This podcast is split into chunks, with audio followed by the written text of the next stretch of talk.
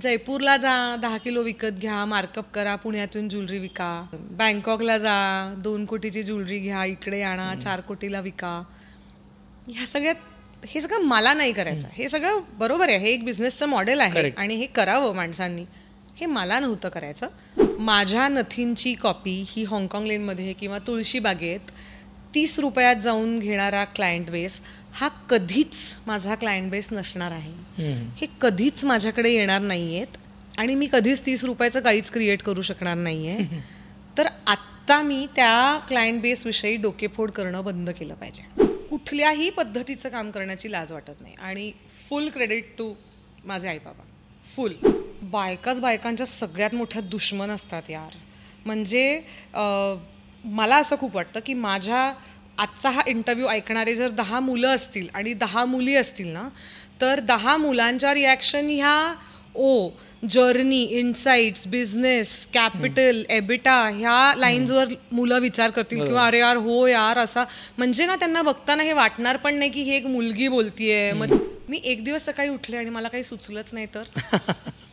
ह्याची मला खूप. आर्टिस्टिक ब्लॉक खूप भीती वाटते की आज मला डिझाईन सुचत आहेत आज मला आयडिया सुचत आहेत एक दिवस मी उठले आणि मला सुचलंच नाही काय तर.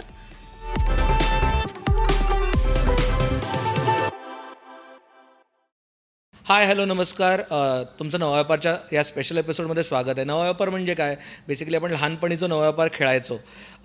पैशांची देवाणघेवाण करायचो जागा विकायचो आणि त्यातनं एक बेसिक धंद्याचे टॅक्टिक्स कळायच्या तेच आपण आता या पॉडकास्टमध्ये समजून घ्यायचा प्रयत्न करतो आहे आज आपण आलेलो आहे आद्या ओरिजिनलच्या म्हणजे आद्या ज्वेलरीच्या फाउंडर डिरेक्टर सायली मराठेसोबत आपण सायलीसोबत गप्पा मारणार आहोत बिझनेसबद्दल तिच्या ह्या एम्पायरबद्दल हे कसं तयार झालं? मी फार ओळख करून देत नाही सायली मारेल मला.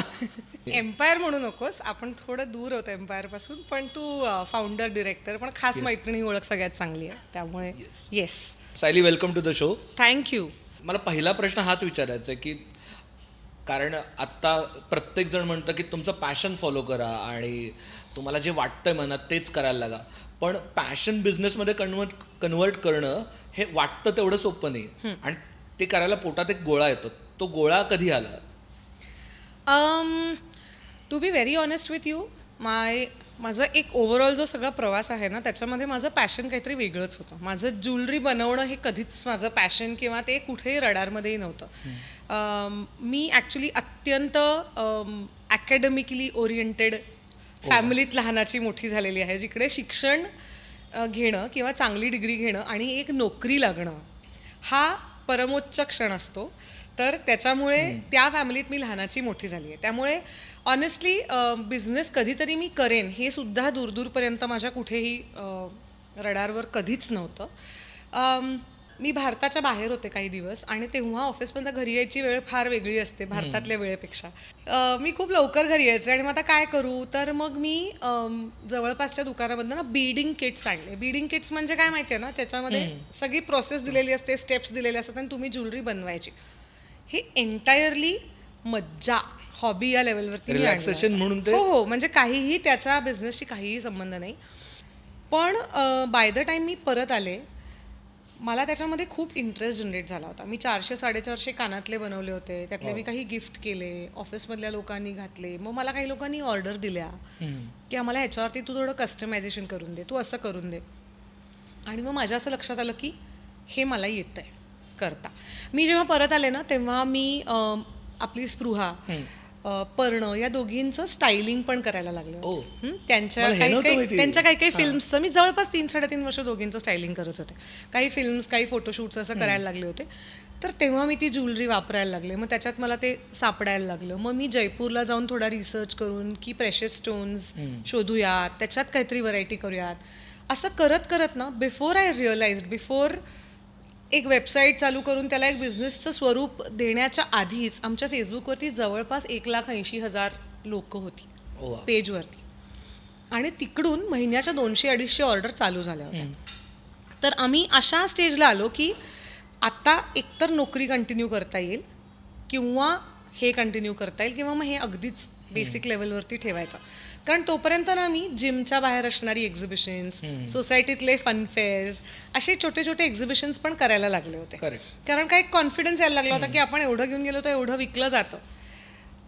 तर फायनली दोन हजार चौदामध्ये पोटात गोळा ची मोमेंट आली. पण फर्स्ट मोर म्हणून तू ॲडव्हेंचर पण केलं ना ते. एक्झॅक्टली म्हणजे ते घ्यायला स्टेप एक पोटात गोळा येऊन ते पुढे स्टेप घ्यावा लागतं. दम पण लागतो तेवढा ते करायला. ॲब्सोल्युटली आज आद्याची ओळख बाहेर चांदीच्या ज्वेलरीचं वेंचर किंवा सिल्वर ज्वेलरी डिझाईन वालं करणारी वेंचर असं म्हणून आहे. तर ह्या उद्देशाने ते चालू केलेलं नव्हतं. जसं मी तुला मगाशी सांगितलं तसं.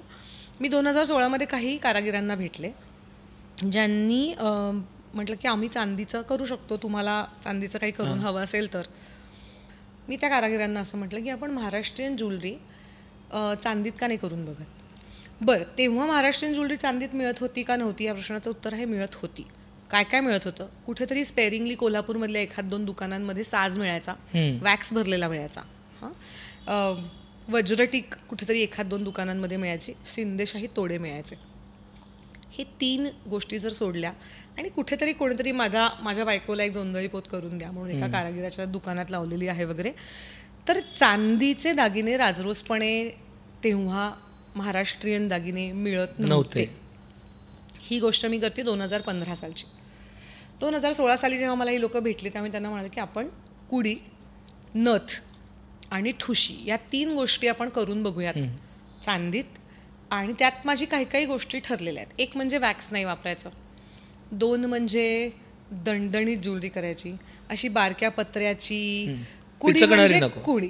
कुडी म्हणजे कुडी. मणी फुंकून कुडी करायची. सोन्याचे मणी आपण फुंकतो तसेच चांदीचे मणी फुंकायचे आणि त्याची कुडी करायची. मग ते वाटीच्या शेप पाच एकमेकांना जॉईन करून कुडी वगैरे असं नाही करायचं. राज म्हणजे व्यवस्थित त्याच्यावर मेहनत घेऊन ह्या तीन मेटिक्युलसली तू प्रत्येक गोष्ट हो. दणदणीत झाली पाहिजे. अगदी अगदी. आणि ते दणदणीत झाली पाहिजे एक. आणि दुसरं मला असं वाटतं ना की पहिल्यापासून माझा भर या गोष्टीवरती होता की ऑथेंटिक आणि उत्तम क्वालिटीचं असंच आपण करूया. कारण का माझ्या डोक्यात सतत अजूनही हे असतं की एक चांगला आपण ज्याच्यात आनंदी होतो असा जॉब सोडून आपण जर काहीतरी करतोय तर it has to be worth it नाहीतर मग पुन्हा म्हणजे जयपूरला जा दहा किलो विकत घ्या मार्कअप करा पुण्यातून ज्वेलरी विका.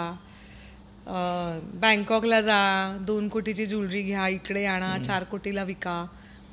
ह्या सगळ्यात हे सगळं मला नाही करायचं. हे सगळं बरोबर आहे हे एक बिझनेसचं मॉडेल आहे. आणि हे करावं माणसांनी. हे मला नव्हतं करायचं आणि ह्या बाबतीत मी त्या दिवशी पण क्लिअर होते आणि आजही क्लिअर आहे. तर त्यामुळे आम्ही ते तीन गोष्टी लॉन्च केल्या आणि ज्याला म्हणतात ना म्हणजे हे वाक्य मी अनेक वेळा म्हणलं याच्या आधी पण एक असतं ना की फ्रायडे नाईटला स्टार होतात ना? Star is born on Friday night तर Aadya was actually born that year two thousand sixteen म्हणजे मला दहा वर्ष पेज चालू करून झाली फेसबुकवर चालू करून झाली हॉबी करून झाली. पण तू जर मला विचारशील की ॲक्च्युली आद्या चालू कधी झालं? म्हणजे आद्या असं कधी हाऊस ऑफ आद्या कधी असते सिल्वर ज्वेलरी तर त्याला पाचच वर्ष झाले. दोन हजार सोळाच्या नोव्हेंबरमध्ये पहिल्यांदा आम्ही नथ कुडी आणि ठुशी लॉन्च. केली. आणि ओव्हर नाईट सगळे इक्वेशन्स. चेंज झाले. सगळे इक्वेशन्स चेंज झाले. पुढच्या साधारण तीन ते चार महिन्यामध्ये आम्ही इतिहास नावाचं आमचं पहिलं कलेक्शन लॉन्च केलं. मला आठवतं इतिहास. हां. पहिलं कलेक्शन लॉन्च केलं पर्ण होती पर्णाबरोबर शूट केलं. आणि आता तू आता हे सगळं बघितल्यानंतर असं वाटतं की आम्ही इतक्या बेसिक रिसोर्सेसमध्ये आणि इतक्या बेसिक सगळ्या गोष्टींमध्ये पण तेव्हा तुम्हाला काही वाटत नाही कारण तेव्हा तुम्ही झपाटलेले असता की मला ही गोष्ट आणायची आहे आणि मला ही गोष्ट लॉन्च करायची आहे आणि असं सगळं. आणि आम्ही ते शूट केलं आणि आम्ही ते रिलीज केलं आणि जवळपास एकशे आठ वेगवेगळे चांदीचे दागिने काही अगदी जसे महाराष्ट्रीयन दागिने होते तसे आणि काही त्या कॉन्सेप्ट्सवरून तयार केलेले. म्हणजे आता कुडी हा मोटिफ होता पण कुडी मोटिफपासून आम्ही एक वेगवेगळ्या पंचवीस गोष्टी बनवल्या इतक्या वर्ष लोकांनी का बनवल्या नव्हत्या? नाही माहिती. कोणालाही नाही माहिती. एक्सपेरिमेंट केलं एक्सपेरिमेंट केले. कुडीचा चोकर केला कुडीचं मंगळसूत्र केलं. There has been absolutely no looking back since then म्हणजे कोविडची दोन वर्ष धरून देखील आम्ही दोन हजार सोळामध्ये जे चालू केलं ते आजतागायत every month on month we have been growing आणि वी आर इन ग्रीन जे मला वाटतं खूप महत्त्वाचं आहे कुठल्याही बिझनेससाठी आम्ही पन्नास हजार रुपयाचं भांडवल या बिझनेसमध्ये घातलं त्यानंतर मी स्वतःचा एकही पर्सनल रुपया या धंद्यामध्ये आजपर्यंत घातलेला आहे wow that is so brilliant कारण पन्नास हजार ते या स्केलला येणं म्हणजे पूर्णपणे बूटस्ट्रॅप्ड आहे. कम्प्लिटली बूटस्ट्रॅप्ड आहे. आणि सस्टेनेबल आहे. म्हणजे सगळ्यात महत्त्वाचं आहे. कारण आत्ता जी रॅट रेस आहे ना आजूबाजूला की व्हॅल्युएशन दाखवा नंबर्स दाखवा कॅश बर्न करा फंड्स रेज करा फाउंडरनी श्रीमंत व्हायचं आणि हळूच वेंचरचा एबिटा निगेटिव्ह झाला तरी चालेल. हां? आणि मग मी नाही म्हणत सगळ्यांचा हा होतो पण तू स्टॅटिस्टिकली अभ्यास केलास. करेक्ट तर पन्नासपैकी चाळीस ते बेचाळीस व्हेंचर्सची हीच अवस्था होते. आपल्या डोळ्यासमोर बंद पडलेली अनेक मोठी मोठी व्हेंचर्स आहेत. नव्वद टक्के स्टार्टअप तीन वर्षात बंद पडतात. चूक का बरोबर? हा मुद्दा नाही आहे हा पर्सनल चॉईस आहे. मला हे या पद्धतीने रन करायचं आज करायचं आहे मागची पाच वर्ष करायचं होतं पुढची दोन वर्ष करायचं असेल त्याच्यानंतर दोन वर्षांनी मे बी माझे विचार चेंज होतील. मला असं वाटेल की ह्यात मला जे करायचं होतं ते करून झालं. आता मला हे व्हेंचर मे बी मर्ज करायचं आहे विकायचं आहे जे काय असेल. ॲज सेट की बरेचसे लोक फंडिंग घेऊन येत का? तर so now you are in such a आत्ता अशा तू डिफिकल्ट पोझिशनमध्ये आहेस की एक मोठे मोठे ब्रँड्स मोठे मोठे ज्वेलरी ब्रँड्स असतील अगदी टायटनसारखे ब्रँड्स असतील जे आता ह्या सेगमेंटमध्ये उतरत आहेत ट्रेडिशनल महाराष्ट्रीयन किंवा इंडियन ज्वेलरीवाले जे शॉप्स आहेत तेही आता या ह्याच्यात उतरत आहेत आणि त्याच वेळेला तुझ्याच डिझाईन्सना कॉपी कॅट्स करून स्वस्तात ते कमी किमतीत करून सो एका साईडला स्मॉल बिझनेसेस जे कॉपी कॅट करतात त्यांना फाईट करायचं. आणि एका साईडला जे मास स्केलला हेवी ॲडव्हर्टायझिंग करून मास प्रोड्यूस करून शार्क शार्क्स ते फाईट करतात. ह्या समुद्रात कसं तरंगायचं आणि पोहायचं? हो. तर मी पहिले कॉपी कॅट्स ॲड्रेस करते कारण ते खूप सोपं आहे. कॉपी कॅट्सचा हा माझा माझा एक स्वतःचा पर्सनल जर्नी होता. सुरुवातीच्या काळात मी प्रत्येकाशी भांडायचे मेसेज करायचे एक्सप्लेन करण्याचा प्रयत्न करायचे की कसं आमचं डिझाईन होतं आणि तुम्ही कॉपी केलं आहे. टाईमलाईनचे स्क्रीनशॉट टाकायचे. आम्ही काही काही डिझाईन्सची आय पी रजिस्टर करून घेतलेली आहेत. तर ते प्ले करायचे लोकांच्या समोर आणि पण ना एक दोन अडीच वर्षांनी माझ्या असं लक्षात आलं की किंवा मी ॲक्च्युली शिकले. मी एक कोर्स केला जिकडे मी कस्टमर सेगमेंटेशन असा एक विषय बराच आमचं एक बरेच त्याच्यावर सेशन झाले. आणि मग माझ्या लक्षात आलं की माझ्या नथींची कॉपी ही हाँगकाँग लेनमध्ये किंवा तुळशी बागेत तीस रुपयात जाऊन घेणारा क्लायंट बेस हा कधीच माझा क्लायंट बेस नसणार आहे. हे कधीच माझ्याकडे येणार नाही आहेत आणि मी कधीच तीस रुपयाचं काहीच क्रिएट करू शकणार नाही आहे तर आत्ता मी त्या क्लायंट बेसविषयी डोकेफोड करणं बंद केलं पाहिजे. तिथे तर ऐंशी ते नव्वद टक्के गोष्टी तिथेच सॉर्ट आऊट झाल्या. त्याच्यानंतर एक इंटेलिजंट कॉपी करणारे लोक असतात. हां म्हणजे ते काय करतात? ते म्हणतात आम्ही रिसेलरकडनं घेतलं. आम्हाला काय माहिती तुमचं डिझाईन होतं. तर तिथेही मला असं झालं की जो माणूस ट्रेडिंग करतोय आणि गोष्टी विकतोय त्याला मे बी खरंच कधी कधी नसेल माहिती की हे कुठल्या ब्रँडचं डिझाईन आहे. त्याला एक मॅन्युफॅक्चरर दहा डिझाईन्स दाखवतो त्यात त्याला जे बरे वाटतात तो ते घेतो आणि ते ते पुढे विकतो. तर मे बी खरंच असं असतं कधी कधी की खरंच त्यांना माहिती नसतं. सो तो जो सेगमेंट आहे त्याला मी एक बेनिफिट ऑफ डाऊट देऊन सोडून दिलं. त्यामुळे कस्टमर सेगमेंटेशन या प्रकाराने माझं आयुष्य बऱ्यापैकी सोपं झालं as far as the copies are concern आमच्या साईडनी ते आय पी प्रोटेक्ट करणं वगैरे हे सगळं आम्ही करतो. आता लेटेस्ट म्हणजे कालचीच गोष्ट की गजरा जो आहे आमचा मोगऱ्याचा गजरा त्याचा आम्हाला पेटंट ग्रँट झालेला सो ते तर अशा गोष्टी आम्ही करतो. आमच्या सिग्नेचर काही नथी आहेत. ज्या आम्ही नथी आम्ही डिझाईन केलेल्या नथी आहेत. तर त्याचे आमच्याकडे कॉपीराईट्स आहेत आणि ते आम्ही वेळोवेळी लोकांना प्रेझेंट करतो. पण हॅविंग सेड दॅट आपली टाईम आणि एनर्जी आपल्या कस्टमर सेगमेंटेशनवर जास्त खर्च करायची का ह्या लोकांवरती? हा चॉईस रोज करावा लागतो आणि तो आम्ही करतो. मोठी जी लोकं आहेत in terms of their revenue in terms of their scale in terms of their presence in terms of their publicity spends in terms of their market spends in in terms of their market cap अशा लोकांच्या um, फळीमध्ये आम्ही आमच्या आत्ताच्या सेटअपप्रमाणे आणि आत्ताच्या स्कोपप्रमाणे कधी येणारच नाही. त्यामुळे ऑनेस्टली um, त्यातलं कोणीच माझ्या um, रडारवर नाही आहे म्हणजे जे ट्रेडिशनल ज्वेलर्स आहेत त्यांची जर्नी मला छानच वाटते ते तुझ्या त्यांच्या रडारवरती तू आहेस ना. आय नो की आहे आहे. त्यांच्या रडारवरती मी आहे. पण मला मग मला ह्याच्यात ॲक्च्युली दोन चांगले अनुभव सांगायचे आहेत. कारण का दरवेळेला आपण त्याच्याकडे एक असं निगेटिव्हली बघितलं. नेगेटिव्हली बघतो. तर अनेक वेळेला माझ्या कानावर हे पडतं की ह्यांच्या बोर्ड मीटिंगमध्ये चर्चा झाली की आद्यानी यावर्षी काय लॉन्च केलं? ह्यांच्या बोर्ड मीटिंगमध्ये असं झालं की आद्यावाल्यांनी नाकात दम करून ठेवलाय वगैरे असं वगैरे सगळं. आता बाकीच्या एवढ्या मोठ्या बिझनेसेसना इतक्या छोट्या स्केलच्या बिझनेसची थ्रेट वाटावी. ह्याच्यामध्ये एकाच एकाच गोष्टीची थ्रेट असू शकते ती म्हणजे क्रिएटिव्हिटी कारण अदरवाईज मी त्यांच्या कुठल्याही परिघातच येत नाही. Correct revenue number of orders किंवा अशा कुठल्याही पद्धतीच्या परिघामध्ये मी येत नाही त्यांच्या कुणाच्याच. ते खूप मोठे खूप वेल एस्टॅब्लिश्ड खूप जुने आहेत. हा प्रयत्न नाही का केला कधी की why don't you join us or will acquire you will co brand you केला त्यांनी केला काही आपल्या नॅशनल लेवलवरच्या ब्रँड्सनीही केला. असं केला असं नाही असं मी म्हणणार नाही. पण it was in a very positive way म्हणजे कौतुकापोटी होता की तुमचं खूप चांगलं चाललंय तर वाय डोंट वी जॉईन आपण एकत्र. स्केल अप करू वगैरे असं.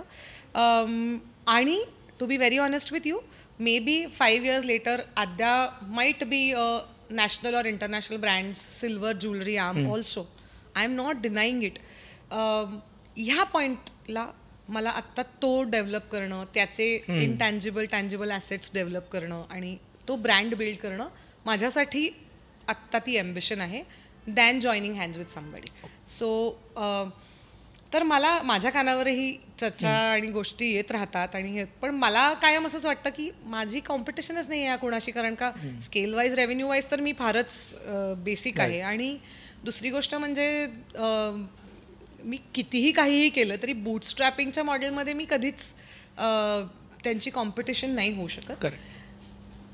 Having said that design silver jewellery design करणारा आणि सिल्वर ज्वेलरीचं सगळं स्वतःचं स्वतः बनवणारा आणि अजिबात ट्रेडिंग न करणारा पुण्यात एकमेव ब्रँड आहे. जिथे तू आत्ता बसला आहेस. अर्थातच. भीती नाही का वाटत कधी? नाही वाटत ॲक्च्युली माझ्या म्हणजे आय थिंक तो परत पर्सनल ट्रेट आहे. मला ॲक्च्युली ना चॅलेंजची अजिबात भीती वाटत नाही. म्हणजे कुठल्याच चॅलेंजची अजिबात भीती वाटत नाही. ह्याला दोन कारण आहेत. एक कारण असं आहे की तुम्ही हुशार किती आहात तुमचं नशीब किती चांगलं आहे तुमच्या बाबतीत काय काय घडलं काय काय घडलं नाही वगैरे ह्या तुमच्या आउट ऑफ कंट्रोल असलेल्या गोष्टींचा मी अजिबात विचार करत नाही. कारण तुझ्या हातात काय आहे तर कष्ट करणं. आणि ते वास मी खूप करू शकते. चिवट आहे मी चिवट. म्हणजे फेल्युअरची नाही का वाटत? कारण का बऱ्याचदा असं होतं ना की आता ह्या स्केलला गेल्यावरती आता याच्या पुढं काय? कारण का कॉन्स्टंटली पुढे पुढे चॅलेंजेस वाढत जाणार आहेत आणि इथं जाऊन नाही मला. कारण का उंचावरती गेलं की भीती वाढत जाण्याची म्हणजे मला असं वाटतं. आता मी त्या उंचीवरती नाही आहे त्यामुळे मला असं वाटतं की त्या उंचीवरती गेलं ती भीती नाही का वाटत?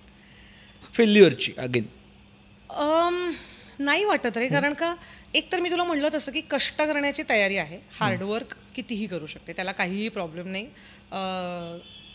कुठल्याही पद्धतीचं काम करण्याची लाज वाटत नाही. आणि फुल क्रेडिट टू माझे आई बाबा फुल. की काहीच वाटत नाही मला कुठलंही काम किंवा हे म्हणण्याबद्दल की नाही संपलं हे नाही झालं वर्कआउट हे बघ what is the worst that will happen this is the question I ask myself almost every time I know की आता काहीतरी चुकणार आहे. तर what is the worst that will happen you will have a bad day you will have a bad month जिकडे तू जरा रेडमध्ये जाशील. पण असं किती दिवस राहील? तर ते तर ते माझं म्हणजे मला दिसे येतील दिस जातील. हां बस बस. मला तसं तो ती फिअर नाही आहे अजिबात नाही आहे फेल्युअरची फिअर तशी नाही आहे आणि second reason is one is hard work which I think is not even an option for anybody you have to work hard no matter what you do आणि ते नाही मॅच करतायत. खूप त्याच्यात खूप घसरतात लोक. आणि दुसरी गोष्ट म्हणजे honesty that is another thing ज्याच्यामुळे भीती नाही वाटत. कारण का लपवायला काही नाहीच काहीच नाही आहे लपवायला. जे आहे ते मी कुठून आले मी मी कुठल्या फॅमिली मी खूप मिडल क्लास फॅमिलीतून आले जिथे पर मी हेही कधी ब्लफ केलेलं नाही आहे खाऊन पिऊन सुखी घरातनं आली आहे मी. म्हणजे पोटाला चिमटा काढून वगैरे काही नाही. अजिबात नाही. कशाला पोटाला चिमटा? कोणीच नाही. माझ्या आईबाबांनी पण नाही काढलेला. म्हणजे आम्ही नोकरी करणारे होते माझे आईबाबा. खायला प्यायला मस्त होतं. आपल्या आपल्या पुण्यात जिकडे ज्या ज्या रेस्टॉरंटमध्ये जातात तिकडे आम्ही जाऊन खात पित होतो मजा करत होतो. अभ्यासाला जी पुस्तकं मागू ती मिळत होती. म्हणजे असं काही कशाची कमी नव्हती. असं काय म्हणजे कष्टात खूप दिवस काढले आणि आज हा दिवस बघायला मिळाला वगैरे अशी माझी अजिबात स्टोरी नाही आहे मलाही माहिती आहे पण मला असं वाटतं की त्याच्यामुळे तो एक कम्फर्ट पण येतो की there is nothing to lose. ना? होऊन होऊन काय होईल? होऊन होऊन काय होईल? आज जेवढी ज्वेलरी विकली जाते त्याहून थोडी कमी ज्वेलरी मे बी पुढचा महिनाभर विकत. विकली जाणार नाही थोडी कमी विकली जाईल. ठीक आहे त्याच्या पुढच्या महिन्यामध्ये मला काय करायचं ते माहिती आहे. आता मला माहितीये काय करायचं ते. करता मला येईल. एक्सपेरिमेंट करता येईल. हां. एका गोष्टीची खूप भीती वाटते. आणि मला वाटतं की आर्टिस्ट तू जो मगाशी प्रश्न विचारलास ना I will come back to that मी एक दिवस सकाळी उठले आणि मला काही सुचलंच नाही तर? ह्याची मला खूप. आर्टिस्टिक ब्लॉक खूप भीती वाटते की आज मला डिझाईन सुचत आहेत आज मला आयडिया सुचत आहेत एक दिवस मी उठले आणि मला सुचलंच नाही काय तर? मग काय होईल अद्याचं ही भीती मला खूप वाटते. अदरवाईज मला मला कोविडच्या काळात सुद्धा अजिबात नाही. तुला आश्चर्य वाटेल आम्ही कमला नेहरू पार्कचा आमचा जो स्टुडिओ होता साडेआठशे स्क्वेअर फीटचा स्टुडिओ होता. कोविड फेज वन आणि कोविड फेज टू मध्ये आम्ही इथे आलो आहे हो राईट करेक्ट म्हणजे त्यामुळे भीती वगैरे मला अजिबात वाटत नाही. टेन्शन येतं. अँझायटी बिल्ड होते.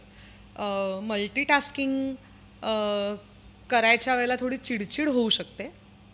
पण फेल्युअरची भीती नाही वाटत. मल्टीटास्किंग खूप इम्पॉर्टंट सेगमेंट येतो की तुम्ही आता दोघेही ॲज अ कपल दोघेही या बिझनेसमध्ये आहेत.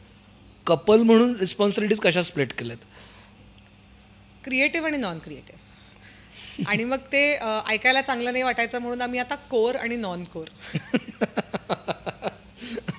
नॉन क्रिएटिव्ह तेवढं ग्लॅमरस नाही म्हणून. हा नॉन क्रिएटिव्हला ग्लॅमर कमी आहे त्यामुळे आम्ही कोर आणि नॉन कोर असं आता त्याची डिव्हिजन केली आहे. पण बरोबर आहे तुझा प्रश्नाचा यात भांडणं होतात का? प्रचंड फक्त भांडणच होतात. कारण कसं आहे ना बिझनेस करण्याची किंवा काम करण्याची प्रत्येक इंडिव्हिज्युअलची पद्धत खूप वेगळी असते. मी इकडे काम करते तर माझ्या बरोबर जी काम करणारी लोक आहेत ना तर त्यांना माझी पद्धत आवडो न आवडो फार तर फार ते रेजिस्ट करतील नाही म्हणतील पण at the end of the day त्यांना करावंच लागेल. तसं आमचं इक्वेशन नाही आहे ना. तिकडे एक त्याचा झेंडा आणि एक माझा झेंडा. हे झेंडे आहेतच कायम की मला असंच वाटतं बरोबर आहे तुला असंच वाटतं बरोबर आहे. तर कचकून भांडणं होतात भरपूर. भरपूर म्हणजे सॉल्व कसे करता? कारण का हे हे आता आयुष्यभरासाठी म्हणजे जसं लग्न तुम्ही आयुष्यभरासाठी केलेलं असतं तसं हा धंदाही तुम्ही आयुष्यभरासाठी आता स्वीकारलेला आहे. काही असा फॉर्म्युला किंवा असं काही की ह्या पॉईंटला सोडायचं किंवा हे झालं की आता बास. नाही मला असं वाटतं ना इन जनरलच आयुष्यामध्ये म्हणजे लग्नात असू देत किंवा इन जनरलच कुठलीही रिलेशनशिप असू दे किंवा कुठलंही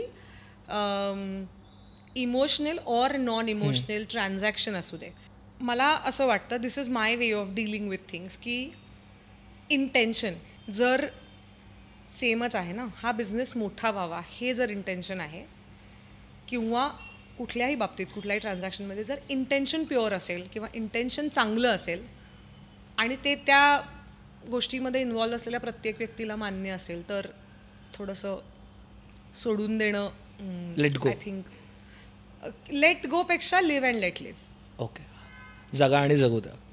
हां. सो लेट गो करणं म्हणजे जाऊ दे मग काय करायचं ते कर. तसं नाही करायचं आहे पण हे माहिती असलं पाहिजे की intention is the right word की काय डोक्यात ठेवून हे चाललंय? ह्याच्या मागे काय असेल. तर मग ठीक आहे. मग थोडं कारण का इट इज डिफिकल्ट की पटेल काम करण्याची पद्धत असू दे किंवा काही असू दे त्यामुळे ते इट्स व्हेरी डिफिकल्ट घरात बिझनेस येतो का? कारण म्हणजे काय? अगदी अगदी. पूर्ण वेळ येतो. कारण अरे तुम्ही जेव्हा वेंचर चालू करता ना तेव्हा there is a third person in the marriage तर ते तसं काही असं होत नसतं की घरी गेल्यावर कामाचं काही बोलायचं हा नाही. म्हणजे असं घराच्या बाहेर ठेवा बिझनेस वगैरे असलं काही नाही. असं काही होत नाही. अनेक वेळेला आम्ही असा विचार करतो की इकडे अजून एक मजला असता तर इकडेच वरती राहिलो असतो वगैरे. आमच्या टीममधल्या पण काही काही लोकांना असं आहे की इथेच राहिलो असतो आम्ही असं. तर असं काही सेपरेट वगैरे नाही करतायत. ज्यांना करता येतं त्यांचं मला कौतुक आहे प्रश्नच नाही. पण मला तरी असं काही खूप म्हणजे सेपरेट करून राहत म्हणजे बोलता आलं बाकीच्या खूप विषयांवरती असं नाही होत. ह्या हे this is integral part of my life एक आई म्हणून एक बायको म्हणून एक गृहिणी गृहिणी नाही म्हणता येणार पण एक आई म्हणून आहे की पण. इन इन बिट्स गृहिणी प्रत्येकच मुलगी असते. असं म्हणजे मग एक आई म्हणून एक बायको म्हणून एक गृहिणी म्हणून या सगळ्या टीमची एक ताई म्हणून हे करताना तुझं जेंडर किती महत्त्वाचा रोल प्ले करतं? मा मी ना या बाबतीतलं माझं उत्तर हे सर्वस्वी माझ्या अपब्रिंगिंगवरती अवलंबून आहे. की मला लहानपणापासून आहे ना कधीच मुलगी म्हणून असं मुलगी म्हणून हे करायचं किंवा मुलगी म्हणून हे करायचं नाही असं वाढवलंच नाही आहे अम, मी अत्यंत कर्तृत्ववान बायकांच्या फॅमिलीतून आलेली आहे. आणि ह्याचा अर्थ आमच्या घरातले पुरुष कर्तृत्ववान नव्हते असा होत नाही. खूप पण ते दोघंही कर्तृत्ववान होते आणि त्याच्यामध्ये दोघांनाही एकमेकांविषयी भयंकर आदर होता. तर मला to be very honest with you हा प्रश्न अनेक वेळेला रिलेट होत नाही. कारण माझ्या डोक्यात असं कुठलंच काम नाही आहे जे मी कदाचित नाही करू शकणार हे जेंडर पॉईंट ऑफ व्ह्यूनी येत नाही. माझ्या प्रेफरन्स पॉईंट ऑफ व्ह्यूनी असू शकतं की मला हे काम करायला आवडत नाही किंवा मला हे काम करायला आवडतं किंवा वॉट एव्हर पण जेंडर पॉईंट ऑफ व्ह्यूनी हा प्रश्नच माझ्या डोक्यामध्ये येत नाही. आणि मला असं वाटतं की त्याचा आद्याला खूप उपयोग होतो कारण का मी खूप लवकर डिस्कनेक्ट करून टाकू शकते की म्हणजे मला आणि मला खूप बोर होतं जेव्हा मुली सहानुभूती मिळवतात ना जेंडर बेस्ड म्हणजे मला आता असं कधी कधी वाटतं ना मुलं बरी वागतात इतक्या वेड्यासारख्या मुली वागतात. तर तर ते जे सहानुभूती मिळवतात ना जेंडर बेस्ड आणि मला सगळं मान्य हं, की म्हणजे तू प्रिव्हिलेज्ड आहेस तू तुला असं अपब्रिंगिंग मिळालं म्हणून प्रत्येकालाच मिळेल असं नाही. अजूनही खूप मुलींना खूप कष्टात दिवस काढावे लागतात. जरी अर्बन सेटअपमध्ये असल्या तरी देखील खूप ट्रेडिशनल गोष्टी खूप ऑर्थोडॉक्स गोष्टींना फेस करावं लागतं. प्रत्येकालाच तुझ्या इतकं स्वातंत्र्य मिळेल असं नाही वगैरे. मला सगळं समजतं. पण ना बायकाच बायकांच्या सगळ्यात मोठ्या दुश्मन असतात यार. म्हणजे मा मला असं खूप वाटतं की माझ्या आजचा हा इंटरव्ह्यू ऐकणारे जर दहा मुलं असतील आणि दहा मुली असतील ना तर दहा मुलांच्या रिॲक्शन ह्या ओ journey insights business capital EBITDA ह्या लाईन्सवर मुलं विचार करतील किंवा अरे यार हो यार असा. म्हणजे ना त्यांना बघताना हे वाटणार पण नाही की ही एक मुलगी बोलतीये. मग तिचं ती त्या पॉईंट ऑफ व्ह्यूनी मे बी ती दहा लोक माझ्याकडे बघणार पण नाहीत. मे बी दहापैकी दोन बघतील पण उरलेली आठ नाही बघणार. कारण त्यांना तो जेंडरचा प्रश्न येणार पण नाही. पण तेच ज्या दहा मुली किंवा बायका बघतात ना सिमिलर फेजेसमधल्या तर त्यांचं आम्हाला आमचं आम्हाला मूल बघायचं असतं. घरची जबाबदारी असते. मग मला नाही आहे का? मला घर नाही आहे का? मला मूल नाही आहे का? मला काय म्हणजे त्या पद्धतीचे इमोशन्स नाही आहेत का? पण कसं आहे की किती गोष्टी आणि किती ओपिनियन्स तुम्ही इन करून घ्याल आणि त्याला किती प्रोसेस. कराल ह्याच्यात तुमची खूप माती होऊ शकते. तर मी असं अजिबात ब्लफ नाही करणार की मला त्याचा परिणाम होत नाही. पण मला असं कधी कधी आता वाटतं ना की जळतात. हा खूप मोठा फॅक्टर आहे. खूप जळतात. आणि मग त्या एनर्जीला कसं प्रोसेस करायचं हे कम्प्लिटली अप टू यू कारण का नाही तू प्रत्येकाला जाऊन एक्सप्लेन करू शकत की अरे म्हणजे आणि मी कशाला एक्सप्लेन करायला जाऊ? की मी माझ्या मुलाच्या होमवर्कवर आणि माझ्या मुलाच्या अपब्रिंगिंगवर माझं किती होल्ड आहे आणि मी किती हँड्स ऑन आहे हे मी कशाला कुणाला सांगायला जाऊ? ते आमच्या दोघांचं इक्वेशन आहे. ते काळानुसार आम्ही दोघं डेव्हलप करू ते इव्हॉल्व्ह होईल. माझा मुलगाही एक वेगळ्या पद्धतीची व्यक्ती बनेल अशा पद्धतीचं काम घरात आईवडील करत असताना. सो मी ह्या गोष्टींचा कधी त्या पॉईंट ऑफ व्ह्यूनी विचारच करत नाही की माझं जेंडर काय आणि मग आता त्या जेंडरप्रमाणे मी हे कसं प्रोसेस करू किंवा असं करू. हॅव्हिंग सेड दॅट ज्या ज्या स्त्री सुलभ गोष्टी आहेत त्यासुद्धा मला सगळ्या आवडतात. मला कधी कधी असं वाटतं की आता सगळं बंद व्हावं आणि दोन दिवस मी माझ्या फक्त घराकडे बघावं आणि माझं घरच नीट करावं आणि ते छान असावं आणि लोकांनी यावं आणि मी जेवायला करावं. जे मी करते पण ते मी पॉकेट्समध्ये करते. ते माझं सगळं आयुष्य नाही आहे आणि माझा आउटसोर्सिंगवरती खूप विश्वास आहे. त्यामुळे मी खूप गोष्टी आउटसोर्स करते. आउटसोर्सिंग खूपच महत्त्वाचं आहे. मला तो आता महत्त्वाचा मुद्दा काढलाच म्हणून विचारतो. कारण बऱ्याचदा काय होतं माहिती आहे का? हे जेंडर रिलेटेड नाही आता. आम्ही बिझनेस फॅमिलीतनं येत नाही किंवा मी ब मुलगी आहे म्हणून किंवा आम्हाला काही कोणी शिकवलं नाही. पण हे एबिट्टा किंवा आर ओ आय आणि असं सगळं बिझनेस जार्गन चाललं की लोक घाबरतात आणि मग मला बिझनेस जमणार नाही असं वाटतं. मग स्केल करायला घाबरत त्यांना तू काय सांगशील? कारण का तूही नॉन बिझनेस फॅमिलीतनंच आलीस. हो. त्यांना मला सगळ्यात पहिले हे सांगायचं आहे की माझं गणित वाईट आहे. वाईट म्हणजे वाईट आहे.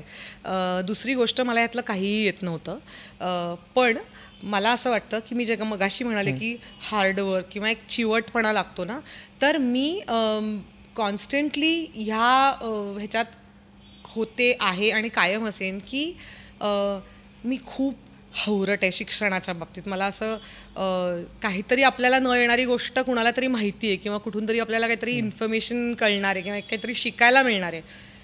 हे मला प्रचंड आवडतं. तर तर मी आणि माझ्या नशिबाने मला कोर्सही तसा करता आला की गोल्डमन सॅक्सचा आय एम बँगलोरचा जो कोर्स आहे तो मी पहिल्यांदा दोन हजार एकोणीसमध्ये केला आणि लिटरली बॅलन्स शीटपासून सगळं शिकवतात ते.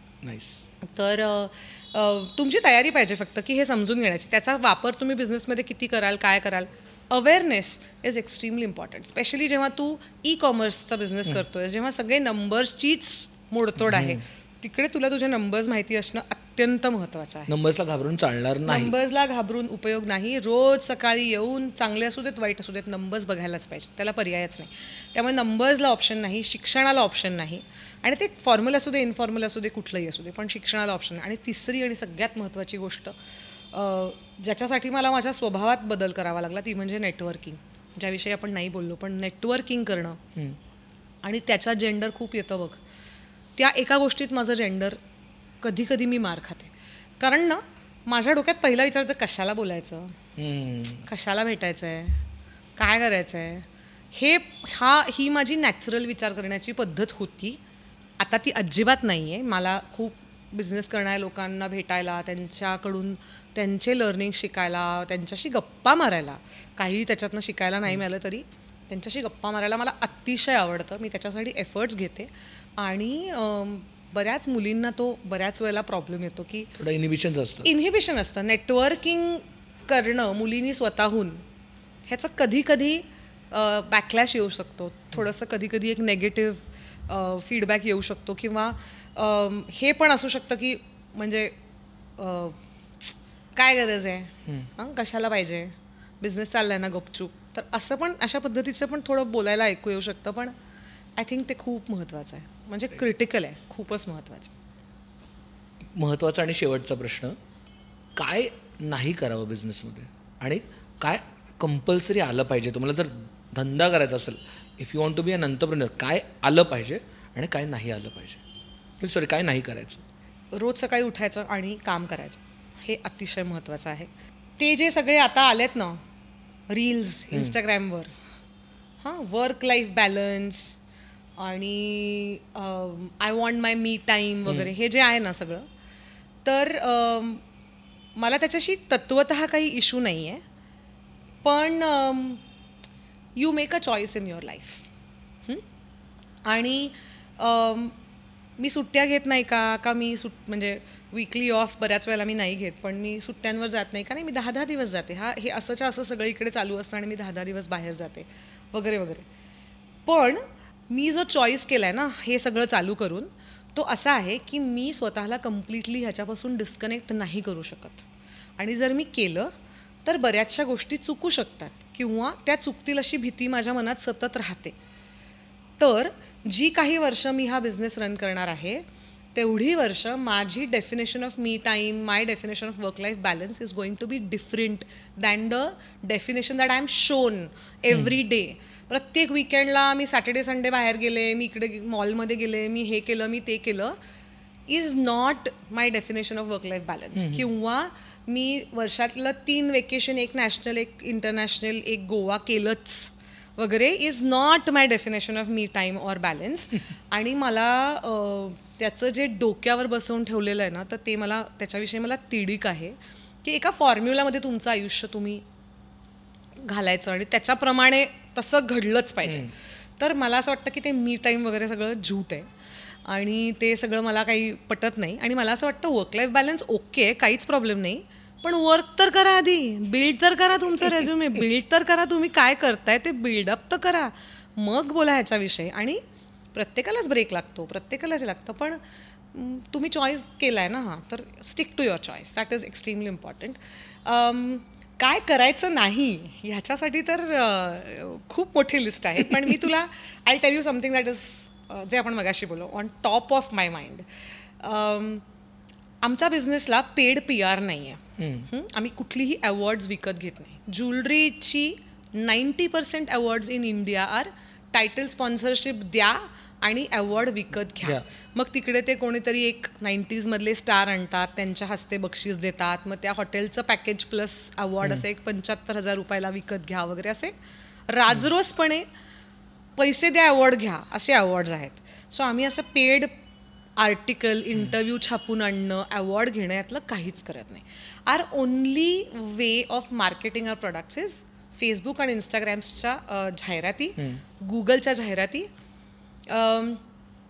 आणि आमचं सोशल मीडिया ज्याच्यावरती आम्ही क्रिएट करतो कॉन्टेंट तर तर ह्या कॉन्टेंट क्रिएट करताना अनेक वेळेला असं होतं की काही गोष्टी आपणही बोलताना बोलतो अरे ह्याला काय एवढे व्ह्यूज आले हे का व्हायरल आहे? ह्याचं काय? काय? हे डोक्यात जात आहे हे सगळं आपण बोलतो पण तुझे व्ह्यूज आहेतच ना त्याला. तर तर बेसिक असं आहे की ती जी लाईन आहे ना ती खूप थिन लाईन आहे. म्हणजे आमच्या बिझनेसमध्ये आत्ता साडी विकायची आहे. तर परकर नेसल्यापासूनची साडी नेसतानाचा व्हिडिओ दाखवायचा कश म्हणजे मला असं वाटतं की काय म्हणजे कशाला? म्हणजे नाही साडी ड्रेपिंगचं हँडल असेल ना तर मी समजू शकते. हां मग मला काही प्रॉब्लेम नाही. पण तुम्हाला साडी विकायची आहे ना मग त्याच्या आधीच्या ह्या सगळ्याची काय गरज आहे? किंवा कधीतरी एखाद्या रीलचा सेन्शुअसनेस पार्ट असणं मीही समजू शकते. आपण सगळे अडल्ट होत आय एम नॉट सेईंग की हे हे असं नको वगैरे. तसं माझं म्हणणं नाही आहे पण is your handle and is your Instagram and social media all about that तुम्हाला काय अट्रॅक्ट करायचं आहे तुमच्या सोशल मीडियावरती despite of the fact that महिन्यातले दहा दिवस मे बी तुमच्या सोशल मीडियाला ट्रॅक्शन येणारच नाही. तर ते आय थिंक काय करायचं नाही मध्ये खूप महत्त्वाचं आहे. की हे प्रत्येक कंपनीनी प्रत्येक ब्रँडनी ठरवलं पाहिजे की काय मला करायचं नाही आहे. तर मला ती लाईन क्रॉस नाही करायची. माझ्या कॉन्टेंटमध्ये आद्याची ज्वेलरीच पहिले डिस्कस केली गेली पाहिजे. हेच माझं मेन उद्देश आहे. तर त्याला क्रॉस करणारी कुठलीही गोष्ट मी माझ्या कॉन्टेंटमध्ये करणार नाही. अजिबात करणार नाही. इन्फ्लुएन्सर मार्केटिंग अजिबात करणार नाही. कारण इन्फ्लुएन्सर मार्केटिंगच्या दहा पोस्ट काढल्यानंतर तीन पोस्टवर वेगवेगळ्या ज्वेलरी ब्रँड्सचे त्यांनी तिकडे टाकलेले असतात आणि मग दोन दिवसात तुमचं जातं सगळं आणि मग तिसऱ्या दिवशी एक वेगळा ज्वेलरी ब्रँड येतो. तर मी ठाम विरोधात आहे. आम्ही कधीच इन्फ्लुएन्सर मार्केटिंग अजिबात करत नाही. इन्फ्लुएन्सर मार्केटिंग हा खरं खूप चांगला शब्द आहे. पण त्याचं आता जे झालेलं आहे ते खूप वाईट आहे. पण मला असे इन्फ्लुएन्सर्स आवडतात की की खरंच त्या माणसाच्या कामात मजा आहे आणि तो माणूस आद्या घालतोय. हं? तर तर मला त्याच्यात खूप त्याच्यात खूप मजा येते. तुझंच उदाहरण आहे हां? की आपण तुझ्यासाठी जे तयार केलं प्रॉडक्ट मंगळसूत्र तर ते पाथ ब्रेकिंग होतं अनेक लेवल्सवरती that is influencer marketing for me not because a person is famous म्हणून मग त्याच्यासाठी इन्फ्लुएन्सर मार्केटिंग आपण केलं वगैरे वगैरे. अर्थातच माझे जे सेलिब्रिटी मित्रमैत्रिणी आहेत त्यांचा अनकंडिशनल सपोर्ट आणि त्यांचा म्हणजे कधीही मला परतफेड करता येणार नाही असा वाटा या व्हेंचरमध्ये आहे. कारण का त्यांनी विश्वास ठेवून कुठल्याही पद्धतीच्या मोबदल्याची अपेक्षा न करता अनेक वेळेला माझ्याकडून ज्वेलरी घेऊन त्यांच्या वेगवेगळ्या इव्हेंट्सना ती घातलेली आहे. पण ना ते इन्फ्लुएन्सर्स आहेत कारण ते त्यांच्या कामात चांगले आहेत. ते चांगले ॲक्टर आहेत ते चांगले सिंगर आहेत आणि म्हणून ते ज्वेलरी घालतात. ते ज्वेलरी घालतात आणि ते छान दिसतात म्हणून ते इन्फ्लुएन्सर आहेत. ह्यात मला काही मजा येत नाही. त्यामुळे ते मी अजिबात करत नाही. आणि तिसरी गोष्ट आणि सगळ्यात महत्त्वाची गोष्ट जी आम्ही ॲज अ बिझनेस अजिबात करत नाही ती म्हणजे आम्ही ना कुठल्याही लेवलवरती सोशल मीडिया आमचं कम्युनिकेशन काही असेल आम्ही खोटं नाही बोलत. खोटं नका बोल. अजिबात खोटं नाही बोलत. समजा हे नाईन्टी टू पॉईंट फाईव्ह आहे तर हे नाईन्टी टू पॉईंट फाईव्ह आहे. समजा हे नाईन्टी टू पॉईंट फाईव्ह नाही आहे तर तुम्हाला तिकडे वाक्य लिहिलेलं दिसेल की हे नाईन्टी टू पॉईंट फाईव्ह नाही आहे ऑनेस्ट असणं is the most difficult thing to do specially when you are putting your business out on social media but extremely important कारण ना अ, त्याच्यामुळे जी लॉयल्टी बिल्ड होते ना तुमच्या कस्टमर्समध्ये तुमच्या टीममध्ये तुमच्या स्टाफमध्ये ती अनपॅरलेड असते. खूप महत्त्वाची खूप महत्त्वाची असते. Right thank you so much Sayali आम्हाला तू वेळ दिलास आणि तू अगदी डीपर बिझनेस इन्साईट्स सांगितल्यास. आय एम शुअर की बऱ्याच पुरुषांना आणि स्त्रियांना दोघांनाही या गप्पांमधून बरंच काही शिकायला मिळालं. मला खूप शिकायला मिळालं. मला खूप गोष्टी सम समजल्या आज आद्याच्या बिझनेसबद्दल आणि ओव्हरऑल अन बिंग बिझनेसमॅन याबद्दलच्या. Thank you for giving us time आणि येस सो प्लीज जे व्हिडिओ बघतायत त्यांनी प्लीज सबस्क्राईब करा. बरेच जण फक्त व्हिडिओ बघतायत सबस्क्राईब करत नाहीत. आणि नेक्स्ट एपिसोडमध्ये कोणत्या अंतरप्रिनरला कोणत्या उद्योजकाला बोलवावं ते प्लीज नक्की सांगा. आणि जिथे कुठे तुम्ही आमचा पॉडकास्ट ऐकत असाल तिथे फॉलो करायला विसरू नका. आणि तुम्हाला काय वाटतं आहे काय चांगलं वाटतं आहे काय चांगलं नाही वाटत आहे ते कमेंट्समध्ये नक्की सांगा. Yes that's it thank you thank you